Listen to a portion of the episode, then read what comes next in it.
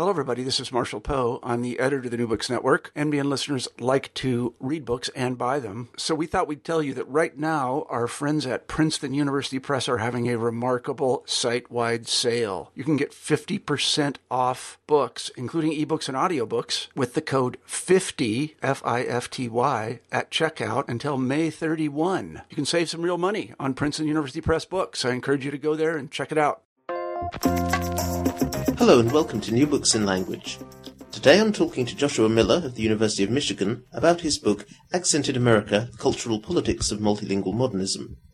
The book explores the influence of multilingualism on the American literary scene in the first half of the 20th century, and in particular, how awareness of languages and their cultural roles influenced the output of a generation of influential writers.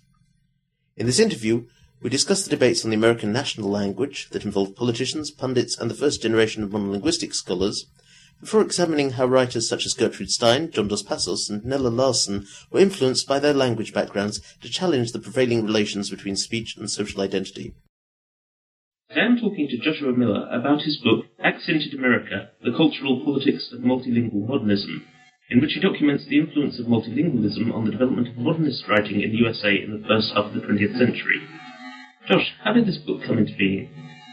This book actually wasn't the book I initially thought I was going to be writing. Um, I had a completely different topic in mind initially, and uh, as I worked um, on my dissertation, which did in fact end up becoming Accented America, um, I more or less tripped over H.L. Um, Mencken's um, book, The American Language, in the library. And it immediately sparked a number of questions for me that were um, that were just incredibly interesting. Why it was published in 1919, uh, just after World War One, which I knew to be a time of intense anti-German activity um, in the U.S. Why um, I had never known this book existed, even though I'd read Mencken many times. Um, why one of the most prominent critics of literature, who was himself of German background, would have written a book on U.S. English, um, also at that time. Um, I, had always associated his writing with a kind of uh, sharp polemicism as well as um, satire verging on irony, and so I kind of wondered uh, is this is this book a joke? Is he serious in it? Um, how how seriously should we be taking it? And it it just kind of spiraled into a series of research questions. And um, the more that I read, the more that I um, just kind of got hooked. And so I ended up leaving behind the initial project that I thought I was going to write.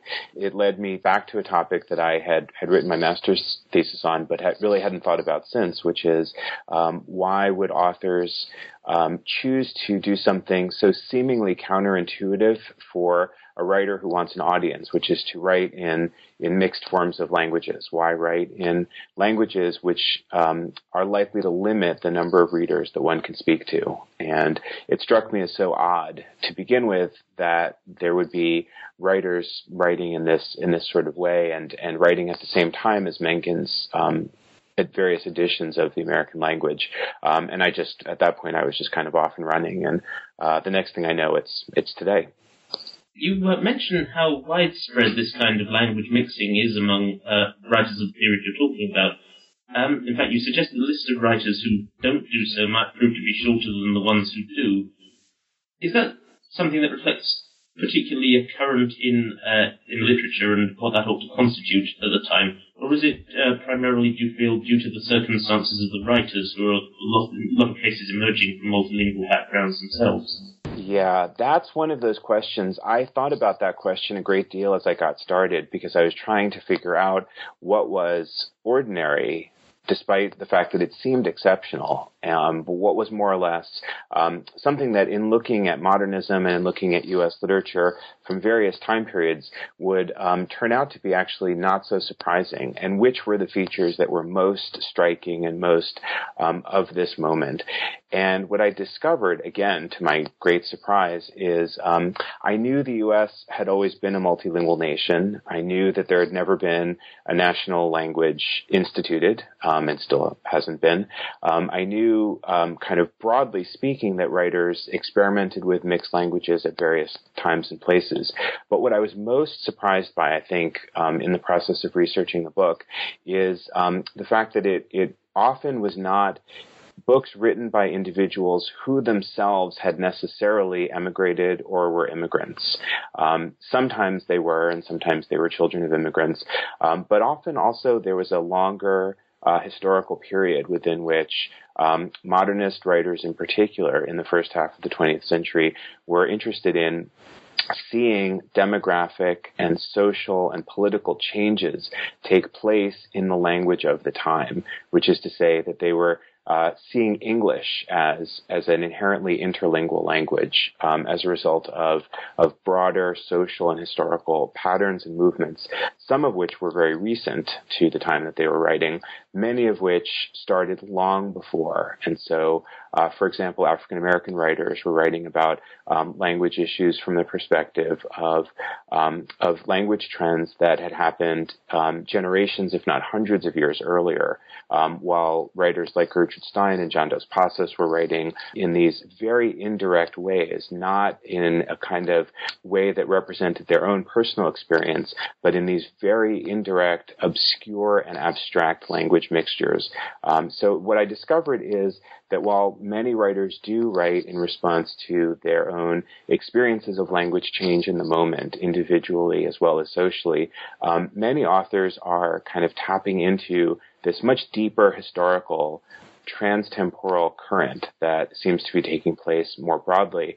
And where that led me to is to recognize a fairly consistent ongoing legacy in, in U.S. literary cultures and also political ones, which is um, a kind of repeated effort to prioritize um, a particular form of English in the U.S. to keep reasserting the primacy of, of U.S. English, a process which um, continues again to the to this very day, um, long into the 21st century, um, and and writers who are picking up on various forms of of kind of ongoing um, multilingual experimentation, multilingual um, neologisms, and and other kinds of, of language play. What that suggested to me is that these many of these novels were not about a historical moment of immigration transition. These are not um, novels of a fading, transitional, ephemeral kind of mixed language speech. In many cases, these novels feel to me to be um, attempting to, whether they do or not is, is kind of a different question, but attempting to understand the significance of durable, ongoing, um, really long lasting non English speaking communities in the US and language mixing communities in the US um, to the extent that um, that the U.S.'s linguistic demographics, you know, would kind of um, demonstrate um, not so much um, multilingualism as a feature, as a disappearing feature or transitional one, um, but as an ongoing phenomenon. And although you emphasize that these communities have been around for many cases for many generations in the U.S., you take as your starting point chronologically 1898, uh, the wars of 1898 having initiated the expansion of the U.S. sphere of influence into the Caribbean, Latin America, and the Pacific region. Do you see that as triggering a sort of step change in the way issues about language are being negotiated? Absolutely. And um, there are laws in the early 1900s, around 1906 and 1907, that are the first laws that in U.S. history, um, first federal laws in U.S. Um, history that identify language as a certain kind of litmus test for naturalization or citizenship. And the first um, language laws per se in state history, in, in U.S. history, um, occurred at the state level in the early 1920s. And um, it's, it seems very clear to me from the um, citizenship policies, from the emergence of Americanization campaigns and both governmental and industrial um, education projects that took language as a form or method of teaching citizenship, um, that something very distinctive takes place um, as a result of the cross currents of immigration into the nation and, and imperial expansion outward.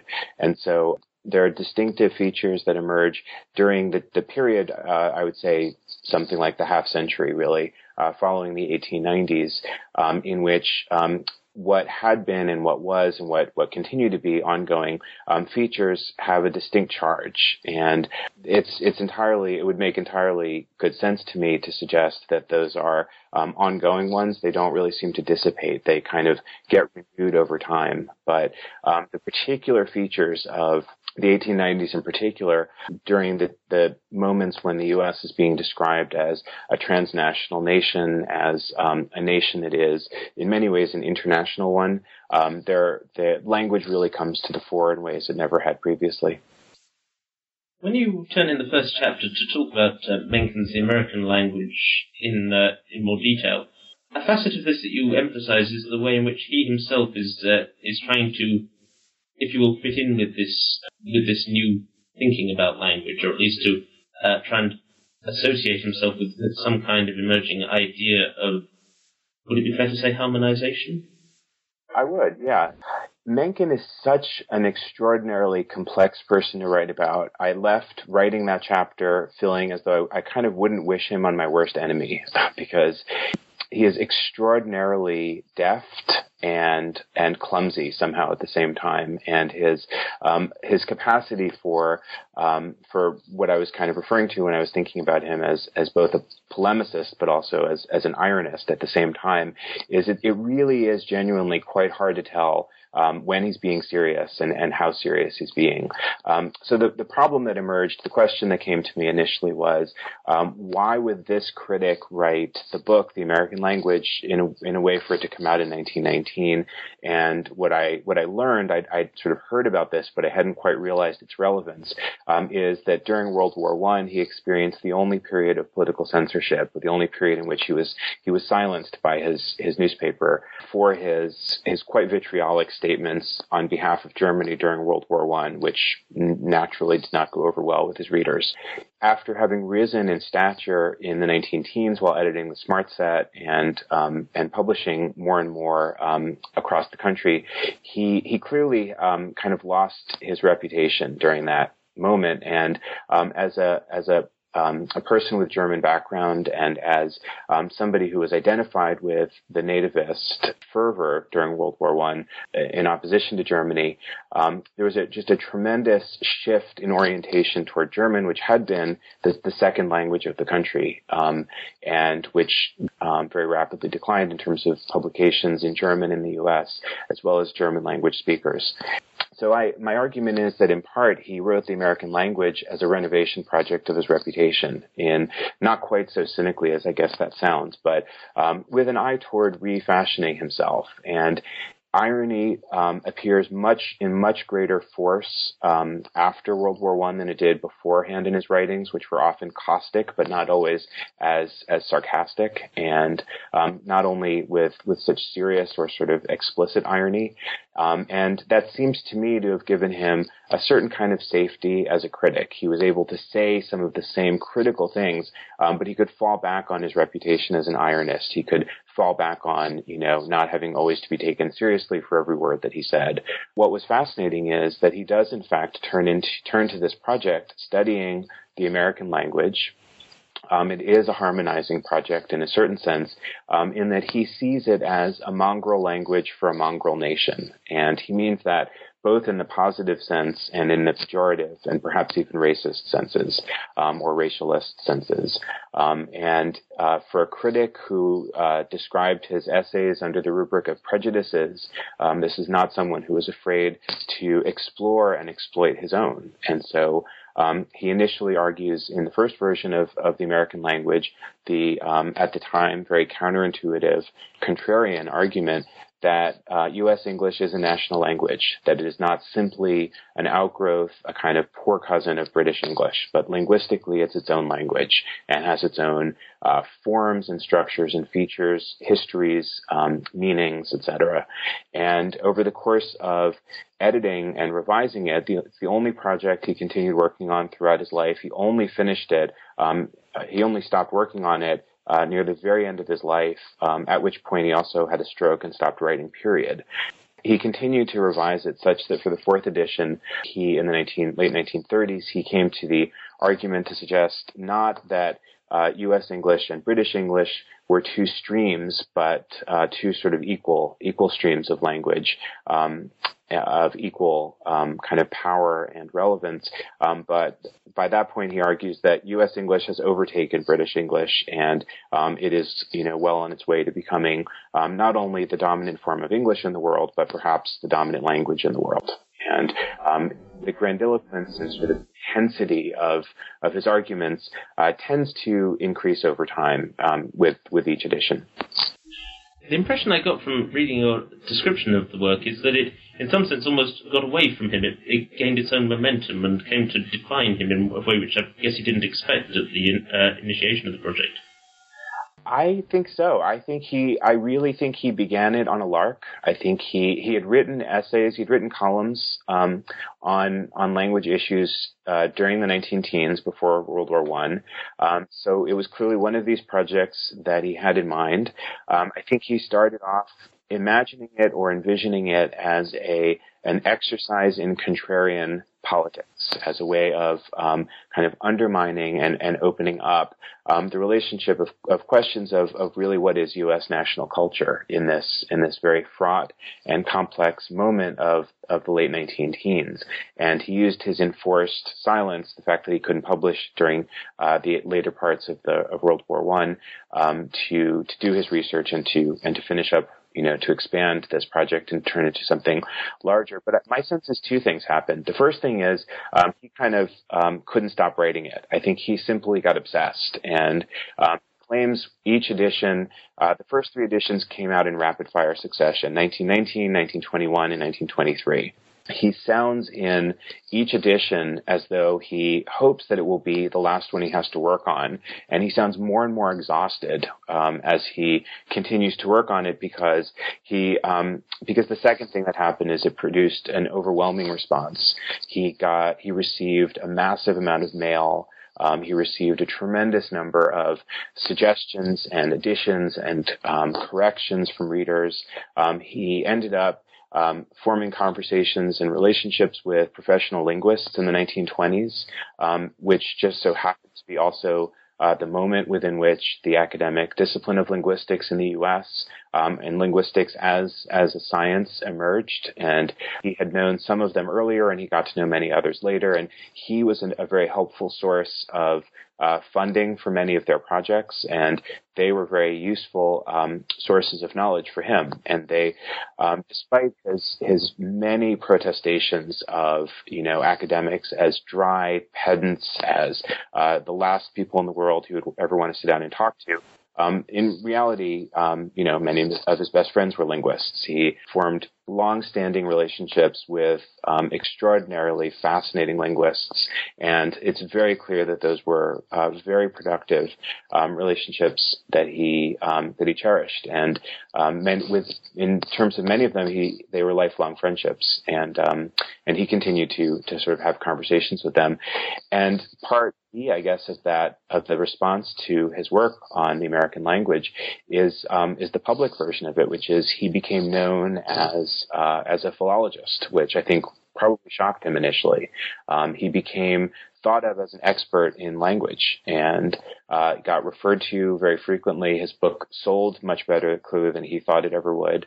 Uh, and although we can never quite know what he thought initially, it seemed to take off a momentum of itself. And as his work gained visibility, his work on language gained visibility, uh, I, it seems as though he just kept getting asked to kind of revise it.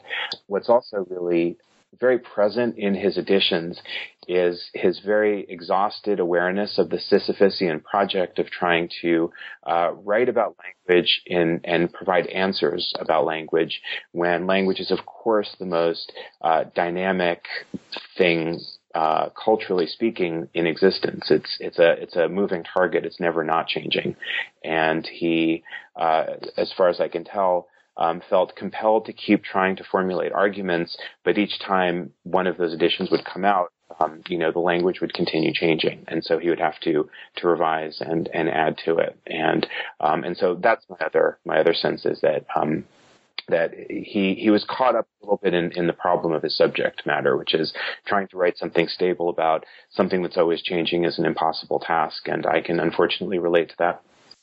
Sure. Um, and of course, all this happens against a backdrop where, as you say, the language question is becoming uh, a matter of great import for politicians as well as for writers, and uh, is becoming something of a proxy for issues of assimilation in general. Uh, I guess this, in some sense, uh, projects him into the into the front rank of public figures. Yeah, that's exactly right, and and um, that's one of the hard and and exciting things about for me about this project is that there's this very thin line between the various kinds of uh, writings on language during the moment. Presidents are writing about language um, in the mo- you know during these decades and and speaking very forcefully um, about about language in a variety of ways.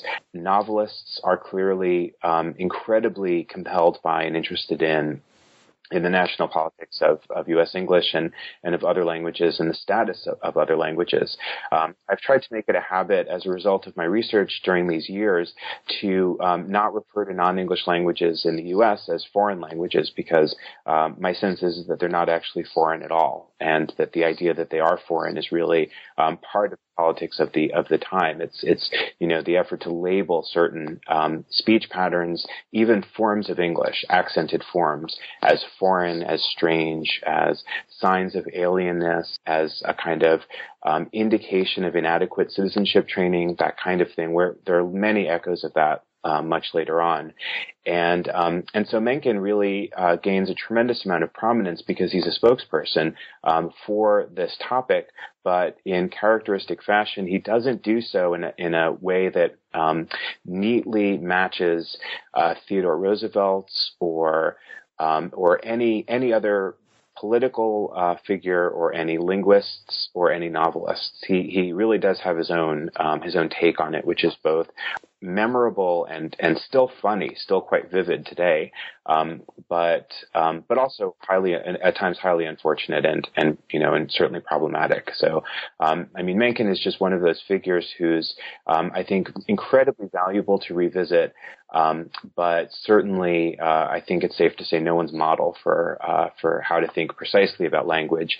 Um, but more of a lightning rod, more of a, a kind of chosen involuntary uh, centerpiece. And he clearly loved the attention and was very happy to continue cultivating it um, because it, it really did keep him in the conversation.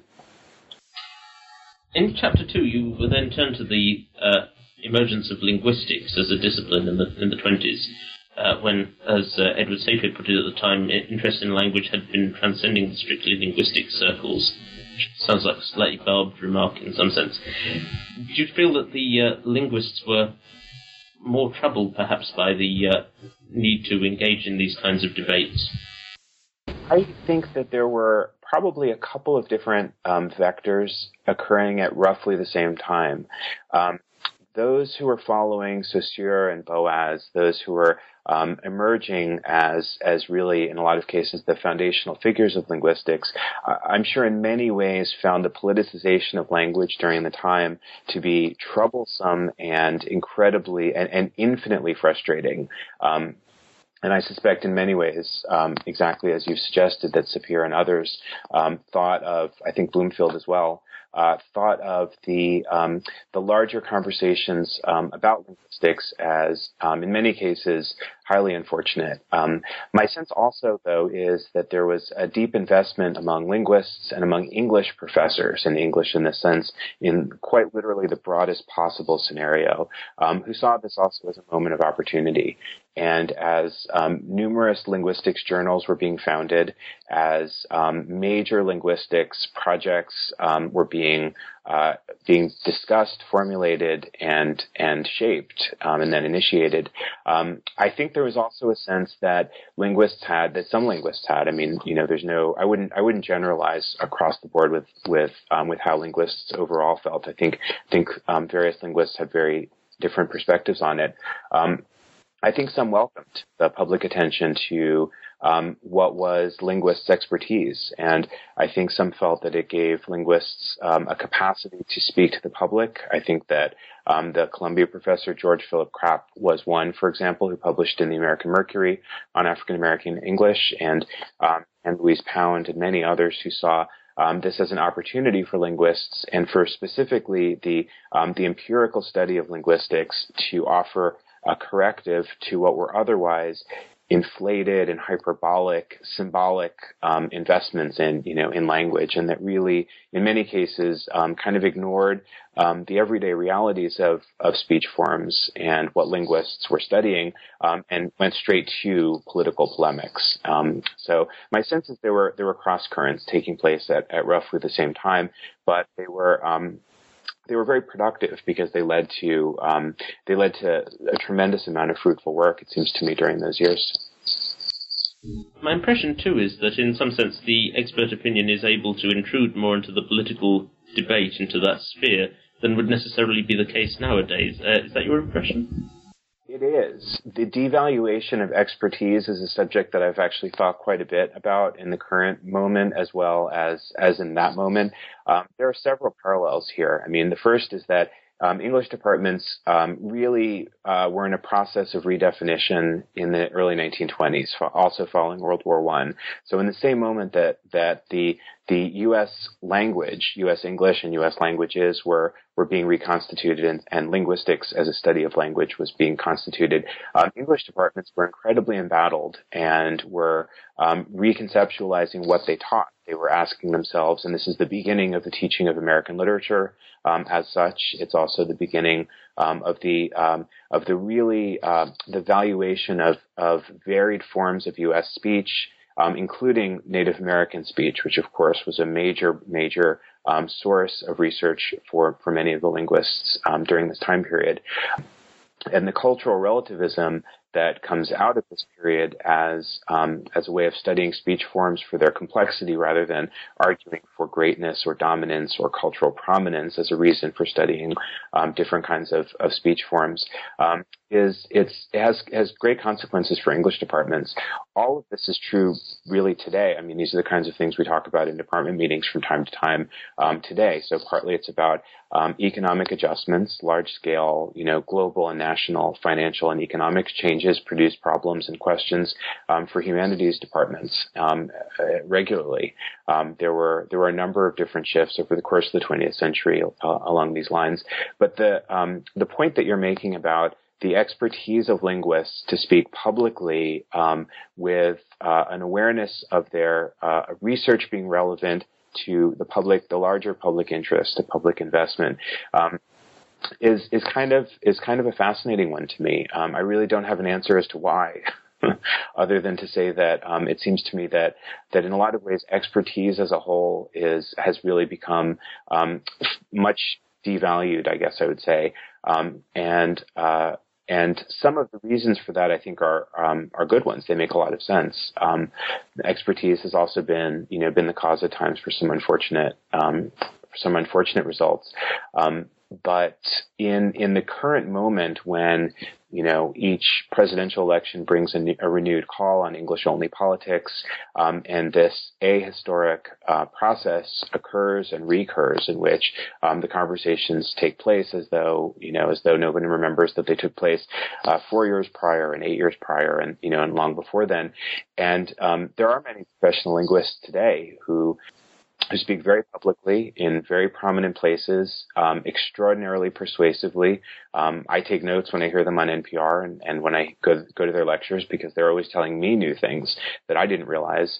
Um, but there is a kind of um, a way in which um, I think what what people believe about their language, um, what passions are inspired by language, what people want to think about language, uh, sometimes is very resistant to um, to data and to empirical you know, empirical answers.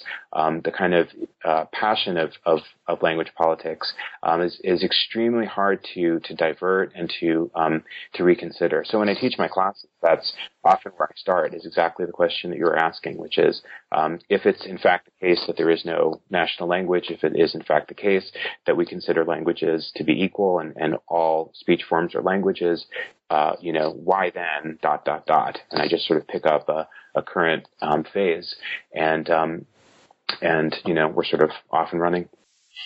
Turning to the second portion of your book, uh, discuss writers in particular, uh, you structure the re- remaining chapters mainly around pairs of texts or writers. Was that a conscious decision, or something that emerged when you considered the kinds of relations that you wanted to draw out? It was a conscious decision, and there I made two decisions fairly early on, actually. And um, one was that I wanted not for my chapters to be single author chapters or even single text chapters, but rather um, to find ways to have the chapters feel dialogic, to feel as though the novels that I was interested in uh, were in conversation with other works. Because for me, language issues illuminate a deep intertextuality, a, a, kind of deep resonance of um, what what one set of novels um, owes to prior generations of novels. They feel to me to be very, very well informed by literary history and very much engaged with uh, novels that are being published at the same time and, and, novels that came earlier. And I wanted to bring that out. I wanted that to be a part of my project because um, it felt so so sort of strongly um, present in the ways I was reading them. So I would read Gertrude Stein myself, and I, and I was fascinated by what she did but it always felt relational. It always felt like it was happening in some relation to other authors' works. And the same thing was true with, with many of the other um, authors I discuss. And the second thing I wanted to do, I decided fairly early on, is um, because language is not exactly a new topic. It's not as though uh, I'm the first person who've ever thought about the idea of writing about language issues. The uh, history of your podcast is a perfect example of the fact that this is an extraordinarily important, long-standing, um, and and richly discussed topic. And um, so, what I wanted to do is take a look at what um, what works in, in many cases um, prior scholars had not already uh, centrally understood to be um, experimental language writing or multilingual writing or mixed language writing. I wanted um, at least some of my choices or as many choices as I could of novelists to be uh, not the novelists that you might think of as uh, representing a certain uh, the historical experiences of a certain social group. Um, so not the, necessarily the African American writer or not the Jewish writer or not the Chicano writer um, who would who would most immediately come to mind. Um, so I, I, set myself historical parameters, and then I tried to find um, novels that I felt were in were in some kind of anxious and competitive yet productive and complementary conversation with one another. And that's when I started to, sort of put them together. And um, and so the pairs are intentionally um, not pairs that you would normally find in most in most literary critical books. Um, you you need language, it seems to me, or, or the questions of, of multilingual um, experimentation in order to bring some of these some of these novelists together or some of these writers um, together. Otherwise, um, they would they would seem to have less in common. And for me, that felt that felt exciting um, and like a like a productive challenge because then uh, people who, who are looking at the chapters wouldn't think, oh, of course, I already know without reading it what the relationship will be between these two authors. Um, I wanted people to be curious about what the relationships might be. So, in chapter three, you first discuss Gertrude Stein uh, critically alongside John Dos Passos under the heading of foreignizing English. Uh, and your point, or one of your major points, is that the way the writers explore language in their work is founded in some sense on their multilingual backgrounds and the sense to which English is not necessarily native or not obviously native to them. Yeah, it, this was this was revelatory to me because I I hadn't even realized this connection until after I had started uh, writing about the two of them. I was interested in the idea of, of linguistic cosmopolitanism, of linguistic internationalism. I wanted initially for this chapter to be uh, about writers who wrote expansively and um, with great length um, about uh, or in languages that um, had something um, kind of essentially transnational or trans uh, American in the hemispheric sense, or, or, kind of transnational in the sense that Randolph Bourne uh, famously argued, um, in order to reckon with what that um, emerging, um, ambitious, and um, and in many cases quite you know quite unprecedented uh, internationalism that that U.S. Um, that U.S. power emerges as um, you know with with real force at the beginning of the 20th century, and so for me, Stein and Dos Passos were interesting figures because uh, they strike me as both being politically um, highly problematic. I mean, both of them are easily assailed politically, um, and I, am less interested in, in them as um, for their for their politics per se, but how their language experimentation uh, relates to their sense of of global um, or transnational um, identities. And so, uh, what I was curious about was in what ways do their um, do their very well known, very prominent uh, writings in you know in this kind of central moment of of literary modernism engage the ideas of, of the relationship between uh, speech forms and identity. And what I what I discovered, what my readings are, um, that in both cases they really are attempting to uh, to kind of undermine the relationship between um, how one speaks and who one is. And so with Stein, it's this um, you know famously uh, unreadable and and um, unknowable speech form that um, fantastic uh, interestingly enough, when she reads herself in the recordings that we have of her, uh, she reads her, her work flawlessly. She reads it uh, as though you know she were reading um, Henry James or or anybody else from you know from the time period. Um, when I read her writing, no matter how many times I've read it, I find myself you know tripping on my toes linguistically all the time. I find it incredibly hard to read um, and incredibly um, uh, defamiliarizing. And um, and so for me, it's about Stein's inhabitation of her own clearly very very complicated relationship to English. English was not her first language. Um, she lived her early childhood in Europe, as did Dos Passos, and this is this is what you were um, specifically asking about. Um, and in both cases, they they were um, clearly very anxious about their their speech forms. When Stein initially tried to get published, she was accused of not knowing the language, and um, was was repeatedly for decades afterwards, and probably still is today, uh, you know, lampooned for what would seem like um, ineffective and and um, and very you know poor speech, bad English. And um, when when he was very young, um, through a very uh, tortured and anguished um, childhood relationship to his biological father, uh, was mocked for the way that he spoke when he was very young and, and came to came to the U.S. from Europe um, and went to boarding school and um, clearly retained in both cases, both authors, um, a sense of elitism and privilege, and yet at the same time, this um, relationship to minoritarian speech forms that kind of undermines linguistic prestige. And so it's that ambivalence that, that really interested me in each of them, and it felt to me as though there was something something in common with with Dos Passos. It's his attempt to be, I think, virtuistic in uh, bringing together multiple genres of writing, um, newspaper writing, uh, sorry, newsreels and uh, film and montage and French and Italian and um, you know many different kinds of languages. And so there's a kind of reverse direction in some ways in the two in the two works. Um, Stein's The Making of Americans takes English and uh, has the effect, it seems to me, uh, that that I sometimes um, am reminded of. If you know, if you stare at any word long enough, it starts to look strange, uh, no matter how simple it is. If you stare at the word "the" for long enough, you start to think, "Is "the" really spelled that way?" And um, I read I read her language strategy, her language practice as um, as estranging English to to readers um, and as generating the kind of relationship to language that, that immigrants and, and those for whom English is not a first language or a native language um, have. And for Dos Passos, it's kind of the reverse. It's English um, inhabited by uh, the languages of the world. It's it's a kind of um, social practice of language in which um, the U.S.'s internationalism um, inherently requires English to also be inhabited by the languages of the world. And my sense is is that if you know had Dos Passos been able to um, to uh, write USA um, in a you know in in a vastly greater number of languages, if had he known a vast number of languages, um, I suspect he would have. That uh, relationship between speech forms or styles and identity that you uh, you said is being played with, there's I suppose inherent in um, Stein's work in particular, in, in the sense that superficially it looks very simple, but actually what's going on is much more complex.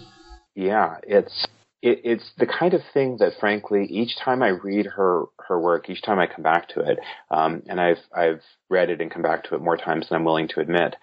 Each time, it, it really does um, feel to me uh, differently dangerous and unstable. Um, and have different registers of of what um, you know what sometimes feel sort of ecstatic and euphoric, and sometimes feel deeply depressed and deeply alone and, and isolated. Um, and it's it's quite remarkable what you know what registers she's able to produce. Um, it's the simplicity, the seeming simplicity of it.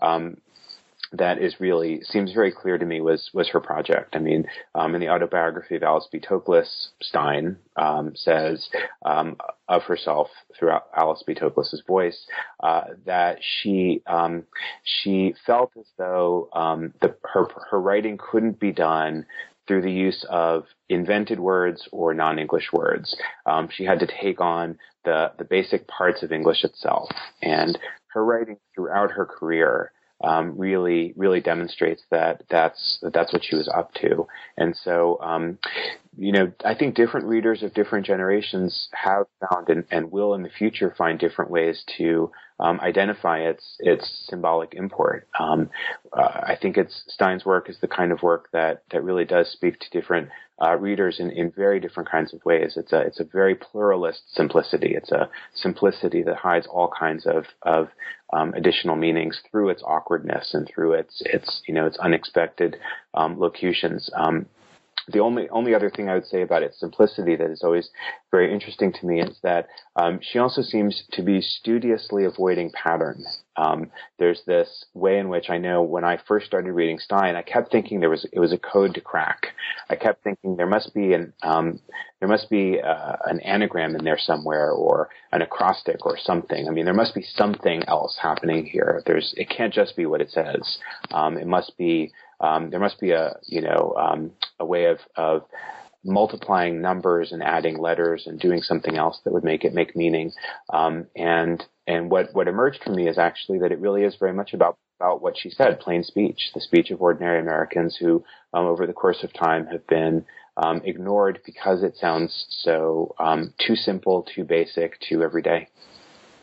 Moving on to chapter four, the uh, the theme of the unstable relationship between linguistic form and social identity is uh, very much at the forefront in the, the chapters Vernacularizing Silence, where you discuss uh, by Jean Toomer and uh, uh, the work of Nella Larsen, notably Passing, in which that's a very central theme in a sort of semi autobiographical sense. Absolutely, yeah.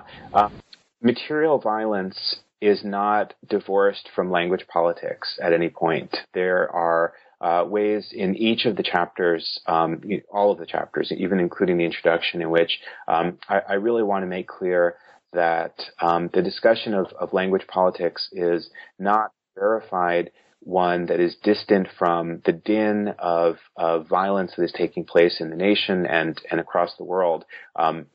But is in some relationship to it, and um, that that literary modernism is has this very um, similarly amb- ambivalent relationship to, to various forms of, of, historical violence and contemporary violence, violence that's taking place at its moment, and that's that's my one of my ways of reading um, Jean Toomer and Nella Larsen. Um, there are um, un- unstated and unspoken and very subtle forms um, of of both cultural violence and and material violence that are taking place in these works, and the relationship to um, to the kind of power of language um, to uh, to kind of rationalize um, inequality is um, is again true in, in, in, I hope all the chapters, but is um, is certainly very much on the forefront of of this one.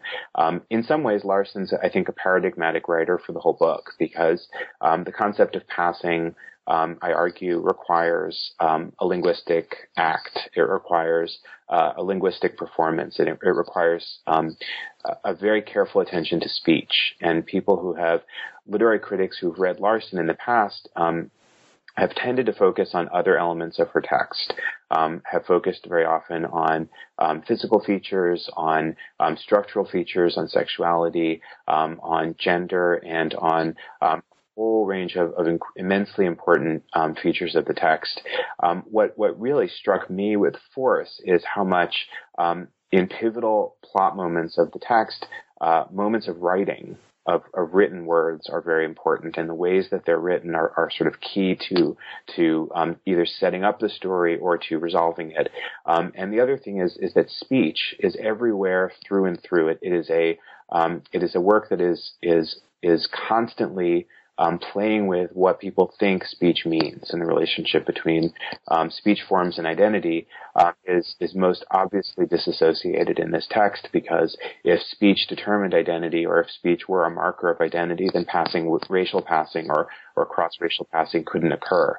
And in, in fact, course, we know it has occurred historically, um, and and likely continues to occur and will continue to occur in various permutations. And so, um, the, the performance of passing requires an awareness and a sensitivity and a sophistication um, with with speech and with language, and that was that was one of the elements that came out of it.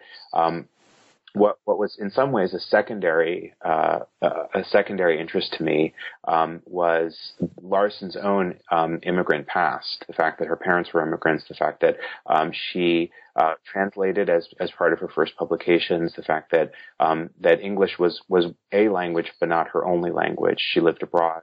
Um, and and she too had a cosmopolitan um, outlook. Gertrude Stein was one of the people she most wanted to meet, and uh, Carl Beckman was trying very hard to get them to get them together um, when Larsen was in Europe, um, and so there it, there turned out to be these really interesting um, comparative and contrastive um, strains in which the again seeming simplicity of Larsen's um, narrative prose in this in the story passing uh, if you take it as simple, you've missed everything that's actually happening. And to a certain extent, Stein is the reverse because you, you know, you sort of know that with Stein you're getting linguistic complexity, but at some level you don't quite realize um, just how, simple and straightforward the relationship between um, between the, the strange forms of English um, and and what people thought of at the time as comprehensible English were. Um, and in in Larsen's career, the fact that she uh, her last work of, of, published prose was a piece that she published engaging um, African American vernacular English, which um, was uh, was a linguistic form that she um, clearly had a, a, fairly anxious relationship to, um, and she was um, called out for uh, she was accused of plagiarism um, publicly, and she had to respond to the charge of, of plagiarism. And so um, I'm interested in authenticity politics and race, um, and uh, I'm fascinated by the irony that for Larsen, somebody who is, in my reading of her, seeking to accomplish what what you know what we today would call um, de-essentializing language, um, showing the cracks and the crevices between um, between language and and forms of identity. Um, the fact that she was trying to do this in, in pretty much all of published work, uh, um, and she is accused in the end of being an inauthentic writer is, is just kind of fascinating to me. Um, and it's when she um, in, explicitly engages um, African American English for the first time, you know, vernacular English from the South directly, um, that she is that this occurs. And so um, uh, I kind of sidestepped the, the did she plagiarize question or did she not, mostly because it seems to me to be a less interesting question than the, the fact that she's clearly writing in an intertextual vein. She's writing um, a translated form of a story that existed previously. That's her own her own interpretation says that she was um, that she was responding to an, a pre-existing version of the story um, but writing it in her own her own linguistic forms, not again her essential forms, um, but in forms that she was using as an author. Toomer is is in some ways someone whose uh, whose work I think um, similarly the linguistic elements of it I think have, have, kind of been overlooked, even though in Toomer's case it's much more um, prominent, as is the violence that takes place in in in the text Cane. Um, it's Cane is a is a flamboyantly experimental work. It's an absolutely and and unmistakably um, experimental work of modernism. It's highly celebrated initially um, upon its publication, um, in part for its its ability to um, to be drawing on folkloric and urban modernist forms at one and the same time, and to be um, to be channeling these cross currents, these multiple um, these multiple paths at the same time for literature. But what again with with Toomer struck me and as as not having been discussed um, as as much or in the context that I thought it really needed is um, the fact that he's he's not using um, a he's not defining or, or representing um, vernacular speech African American vernacular English in a phonologically exact way. He's not trying to do what most um, so-called dialect authors or or most authors who are trying to uh, figure out how to capture alphabetically how text, how sound, how speech sounds. He's doing something else. It's something much more engaged with um, with with symbolism, and it is um, it is it changes over the course of different stories. So the final story, Kabnis, is a story that is linguistically unstable. Um, the the central character, Ralph Kabnis, speaks. His speech is represented differently at different times throughout, um, and so again in um, in Toomer's version of it, which is one that, that ranges from the south to the north and then back to the south again, although its northernness is, is primarily in Washington D.C., which um, many critics have pointed out isn't isn't you know isn't really the north in those um, in those sorts of ways. And in the the, the kind of um, cycles that the the stories take in its three part uh, structure, um, there there isn't a relationship of um, you know of of a swan song, as he famously said to African American vernacular English. Um, there is uh, a new beginning. It's it seems to me to be very futurist, very forward looking, um, very much anticipating um, future um, African American modernist experimentations with language. And in this respect, I think it's why uh, Toomer remains a, a, very powerful and somewhat um, iconic figure for many later writers, African American and not, um, who are seeking to uh, to try to get at the symbolic representation of, of language and speech um, and and the different histories of language and speech, um, and and doing so not simply by you know by trying to come up with accuracy with accurate phonological representations, um, but by taking a kind of oblique and indirect um, relationship to um, how to represent speech. So what, what we get in in, um, in Cane more specifically are um, you know, individual letters that represent words, um, and and inconsistent relationships, inconsistent representations of speech. For reasons of time, I'm not going to be able to discuss with you the last two chapters in, in as much detail, uh, which is a shame. But uh, briefly, um, chapter five discusses uh, and contrasts two diasporic Jewish writers, Henry Roth and Lionel Trilling. Uh, and in chapter six, you turn to the uh, Spanish influence emerging in uh, uh, Spanish language and indigenous language influence uh, in American literature through the work of Americo Paredes and Carlos Bulosan. My impression is there's a sort of there's a contrast between uh, works which which hark back to a time of uh, sort of pre-established multilingualism in the U.S., which is uh, fading away in certain di- dimensions, and those which potentially could be seen as the vanguard of, of something uh, looking to the future and the kind of uh, the kind of language landscape that exists now, and which is becoming more uh, more pronounced in the future. Do you feel that, that that kind of feeling influences the nature of these works? That's terrifically helpful. I think that's really insightful and, and absolutely accurate. Um, there's um, there's a great deal of tension both in um, all of these works lead double lives. They all are drawing on their own historical pasts, meaning that the authors in the moment, the historical moment that the authors were composing these texts, it seems to me they're thinking about the past. Each each of the texts has a complicated relationship to to the historical eras that preceded um, their moment of, of production as as literary texts. But then they also have really complicated reception histories, and um, and and many of the works that um, that I discuss here um, fell out of print, um, ceased to be read, um, and in the case of George Washington Gomez, weren't published until much later. But there are um, these are works that have really seesawed in in the public imagination in terms of importance and in the the um, estimation of literary critics over the decades, and that is interesting to me too. I'm I'm fascinated by why both critics and and general readers would be um, investing value in in you know in different books at different times. Um, so uh, to take an example of that, um, Toomer's Cane is is clearly thinking, and, and Toomer says he's thinking about uh, what he anticipates is the disappearance of a folkloric African American um, Southern culture, one that's primarily rural, that's being replaced by industrialization, and um, that's that's generally speaking moving you know moving northward. Um, Henry Roth's Call It Sleep has a similar kind of anxiety about a disappearing and fading um, multilingual Jewish culture and one that is is he he knows is emerging as a as an English dominant one and perhaps even an English only one. And so, in that respect, um, the the um, the kind of language strategies of of Toomer and and, and Henry Roth um, in Call It Sleep um, could could actually be put in some interesting um, conversation with one another. Um, for me, Roth is also like Toomer interested very much in future experimentation and you know the rest of 20th and 21st century um, literature really does show, in fact, that there's a tremendous amount of continuing experimentation with mi- mixed language authors, many of whom um, look look to these authors for inspiration.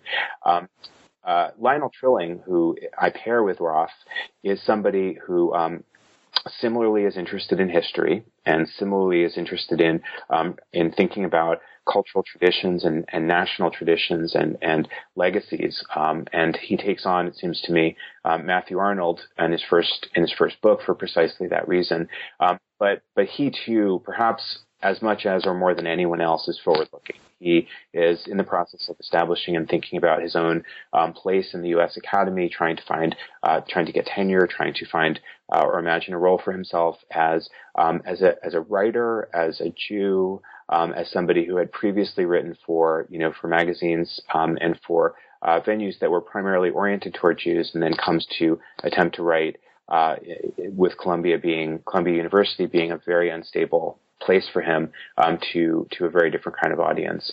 Um, Americo Paredes and uh, Carlos Bulosan are are also um, figures who it seems to me are um, are absolutely forward looking and anticipating um, audiences for writings that are primarily in English, but that are um, that are are are including Spanish and indigenous languages um, within English and within you know within Spanish. Um, and so in this respect, it seems to me. I would say there is a kind of shift in, in many of the works that I discuss um, toward anticipating what kinds of readerships and cultures um, would emerge. Um, in the case of, of the various novels, their readerships um, sometimes would, you know, precipitously decline, and they would have to be recovered much later. Uh, well, time here is nearly up, so I, I must close by, close by asking, as far as your own work is concerned, are you inclined to follow some of these leads forward in time, or indeed back in time, or are you focusing on exploring some more of the dynamics of the period you write about here? Somewhat uh, tortured by not being able to think about language issues all the time because um, it's it's really uh, the kind of thing that feels to me to be um, very very fruitful. Um, the project I initially thought I was writing before this one is is in part the project I'm working on now, which uh, is actually about photography and visual cultures um, during the first half of the 20th century. So it's roughly the same time period. It's the latter of your part of your question, roughly the same time time period, but but a different kind of language, a different kind of of media um, and set of of media. Um, but the other thing that I'm doing is writing a, a, literary history of immigrant novels, and that does expand um, both before and after. And I'm also editing a volume, um, uh, uh, uh, co-editing one volume and editing another volume on on um, that relate to language issues. Um, so I certainly um, hope to be involved in in language matters for a long time to come. Well, um, you've made abundantly clear there's so much to explore in all those directions, and I wish you every success with it. But in the meantime, let me say, Josh Miller, thank you very much for your time today. Thank you. It was a pleasure. I've been talking to Joshua Miller about his book, Accented America The Cultural Politics of Multilingual Modernism. This is Chris Cummins for New Books in Language saying thank you for listening.